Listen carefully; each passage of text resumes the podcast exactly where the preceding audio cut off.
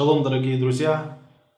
С вами канал Голос Сиона и Максим Шишко. Сегодня у нас в гостях пастор общины Сион Виталий Малахов. Добрый день, Виталий. Шалом, Максим. Виталий. Да. Сегодня в христианстве очень много возникает вопросов по поводу Божьего закона.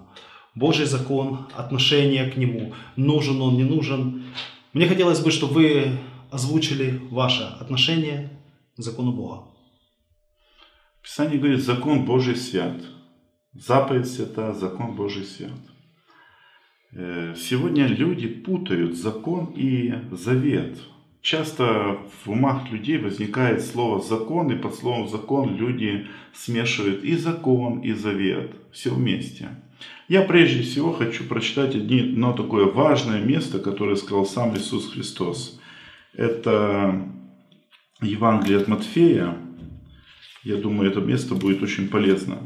Я не все буду читать, а Евангелие от Матфея, двадцать вторая глава, с тридцать четвёртого стиха, даже тридцать пятого. «И один из них, законник, искушая его, спросил, говоря: „Учитель, какая наибольшая заповедь в законе?“ Иисус сказал ему: „Возлюби Господа Бога твоего всем сердцем твоим, и всей душою твоею, и всем разумением твоим. Это первая наибольшая заповедь. Вторая же, подобная ей, возлюби ближнего твоего, как самого себя. На этих двух заповедях утверждается весь закон и пророки». На двух заповедях утверждается весь закон и все пророки. Обрати внимание, Максим, две скрижали.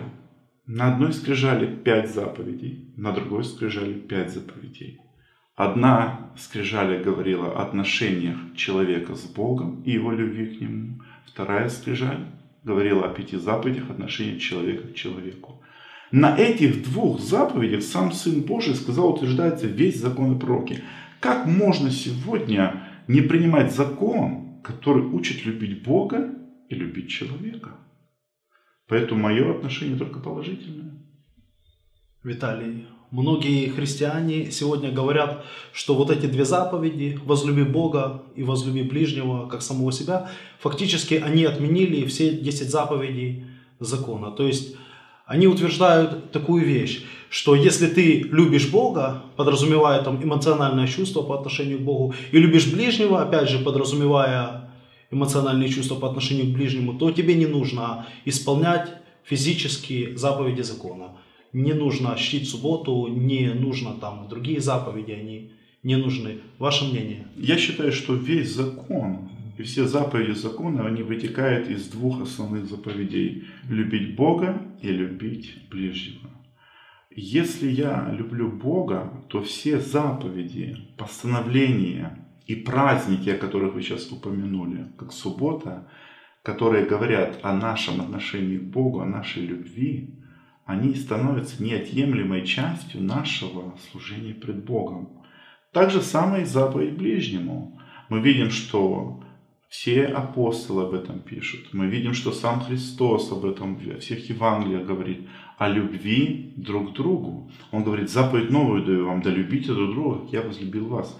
Поэтому заповедь, которые были сказаны в десяти заповедях в отношении человека и человеку, они все вытекают из любви к человеку. Поэтому закон Божий, он духовен, Писание говорит. Апостол Павел говорит: я нахожу удовольствие в законе Божьем. Сам Сын Божий говорит, весь закон утверждается на двух заповедях основных. Как мы можем сегодня, христиане, говорить, что он нам не нужен? Или вообще, если уже так взять глубже этот вопрос, многие сегодня так э, красиво говорят: мы под благодатью. Что такое благодать? Благодать – это незаслуженная милость. И если человек сегодня говорит: я под благодатью, то каким образом на его жизни действует благодать, если он отвергает закон полностью?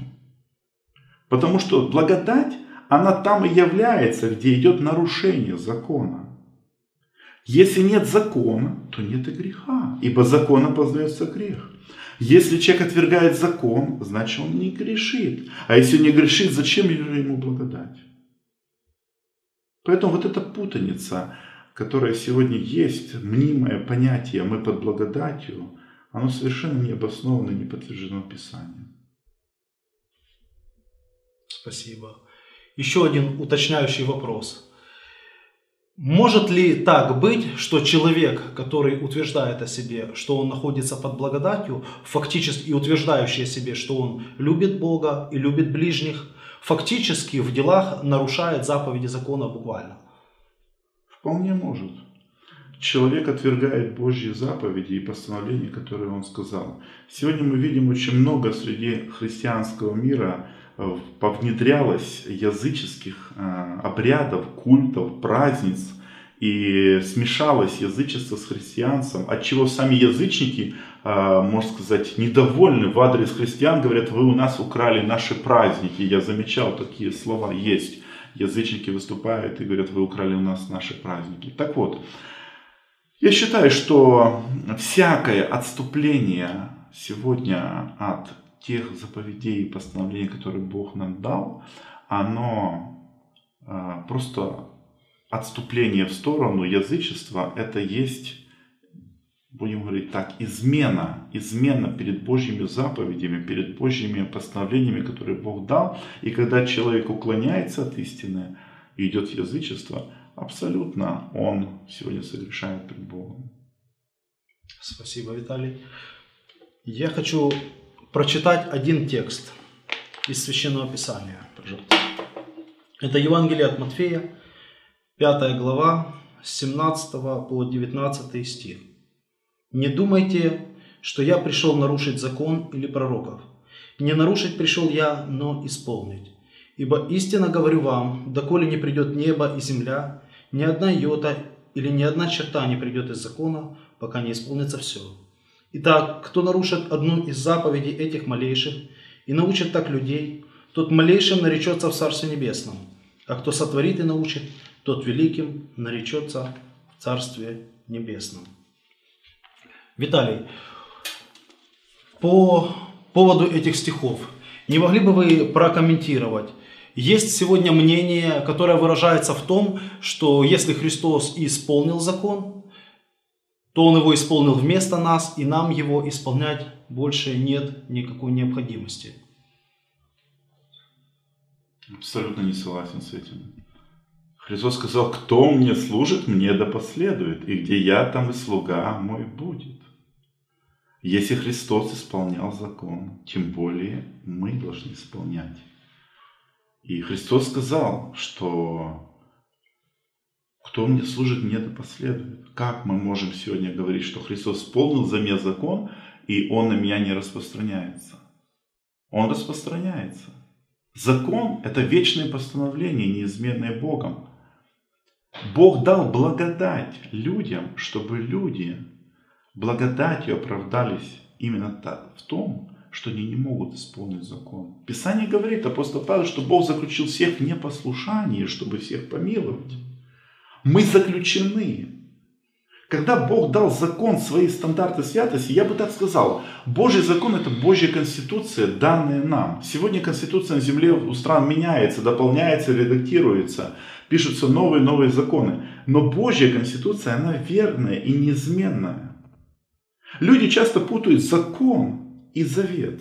Я немножко скажу. Завет – это договор, который Бог дал народу израильскому. Когда Бог дал им свою конституцию, свой закон, свои стандарты святости, и люди посредством своего Божьего закона увидели свою греховность, Бог дал им договор, который мы называем завет, в котором было определено служение скинии, служение жертвоприношения, очищение священников, святое святых, святилище и многое другое, которое подразумевало собой соблюдение для очищения человека от того или иного греха, который он опять же выявлял посредством заповедей закона, ибо законом познается грех. Писание говорит, вот я хочу зачитать одно очень важное место, пророк Иеремия говорит в тридцать первой главе, тридцать первым стихом. «Вот наступают дни, — говорит Господь, — когда я заключу с домом Израиля и с домом Иуды новый завет. Не такой завет, какой я заключил с отцами их в тот день, когда взял их за руку, чтобы вывести их из земли египетской. Тот завет мой они нарушили, хотя я оставался в союзе с ними, говорит Господь. Но вот завет, который заключу с Домом Израилем после тех дней, говорит Господь, вложу закон мой во внутренность их. И на сердцах их напишу его, и буду им Богом, и они будут моим народом. И уже не будут учить друг друга брат брата и говорить, познайте Господа, ибо все сами будут знать меня. От малого до большого, говорит Господь, потому что я прощу беззаконие их, и грехов их уже не воспомяну более. Мы видим, что Бог заключает Новый Завет. Этот Новый Завет подразумевает собою, что Бог вкладывает посредством Духа Святого в наш разум свой закон. В сердцах. Не на скрижалях, а в сердцах пишет свои заповеди. Тот самый закон. Тот самый закон. Этот закон, который был внешне. Ведь Первый Завет подразумевал внешнее служение. А Новый Завет подразумевает служение внутри. Писание говорит, вы храм Божий, Дух Божий живет в вас. Христос говорит в беседе с самарянкой, наступают дни, говорит Господь, когда... Э, наступают и уже наступили, что Бог будет поклоняться в Духе истины на всяком месте. Мы понимаем, что этот же закон Христос, Бог вложил в сердца людей посредством Духа Святого для внутреннего служения. И вот эти места Писания, которые Евангелие от Матфея Христос говорит, Он говорит, что я пришел не нарушить закон, но исполнить. Он пришел его наполнить. В другом переводе означает наполнить. И говорит, кто нарушит одно из заповедей сих малейших, тот малейший наречется, а кто сотворит и научит, тот великим наречется. Христос имеет в виду Божьи заповеди, Божий закон. И в своей Нагорной проповеди в конце он говорит, не всякий, говорящий мне Господи, Господи, ведет Царство Небесное, но исполняющий волю Отца Моего Небесного. На тот момент люди, которые слышали его, все понимали прекрасно, под волей Отца имелось в виду Тора, Божий закон. И мы видим ниже, что он говорит такие слова, что многие скажут мне в тот день, не твоим ли именем мы бесов сгоняли, мы пророчествовали, чудеса творили. И Христос говорит им очень важные слова. И тогда объявлю им, я никогда не знал вас, отойдите от меня, делающие беззаконие. Слово беззаконие, это означает отсутствие закона, отвержение, непринятие закона. Поэтому... Я абсолютно согласен с тем, что Христос сказал, потому что это Новый Завет, который принес Иисус Христос, что этот закон, он вложен в сердца людей, в мысли их. И люди живут по этому Новому Завету. Это служение Духа, служение внутри. Спасибо большое. Хочется дополнить, что в этой логике, когда люди говорят, что Христос исполнил вместо меня, и я больше не нуждаюсь в том, чтобы исполнять, есть достаточно серьезная проблема. В чем заключается эта проблема? Она заключается в том, что если перевести это буквально, то это приблизительно выглядит так. Христос исполнил вместо меня заповедь «Не укради», и поэтому я могу ее нарушать. Или Христос исполнил вместо меня заповедь «Не возжелай», и теперь я могу ее нарушать. То есть мы видим, что такая логика бессмысленна, и она ведет в никуда.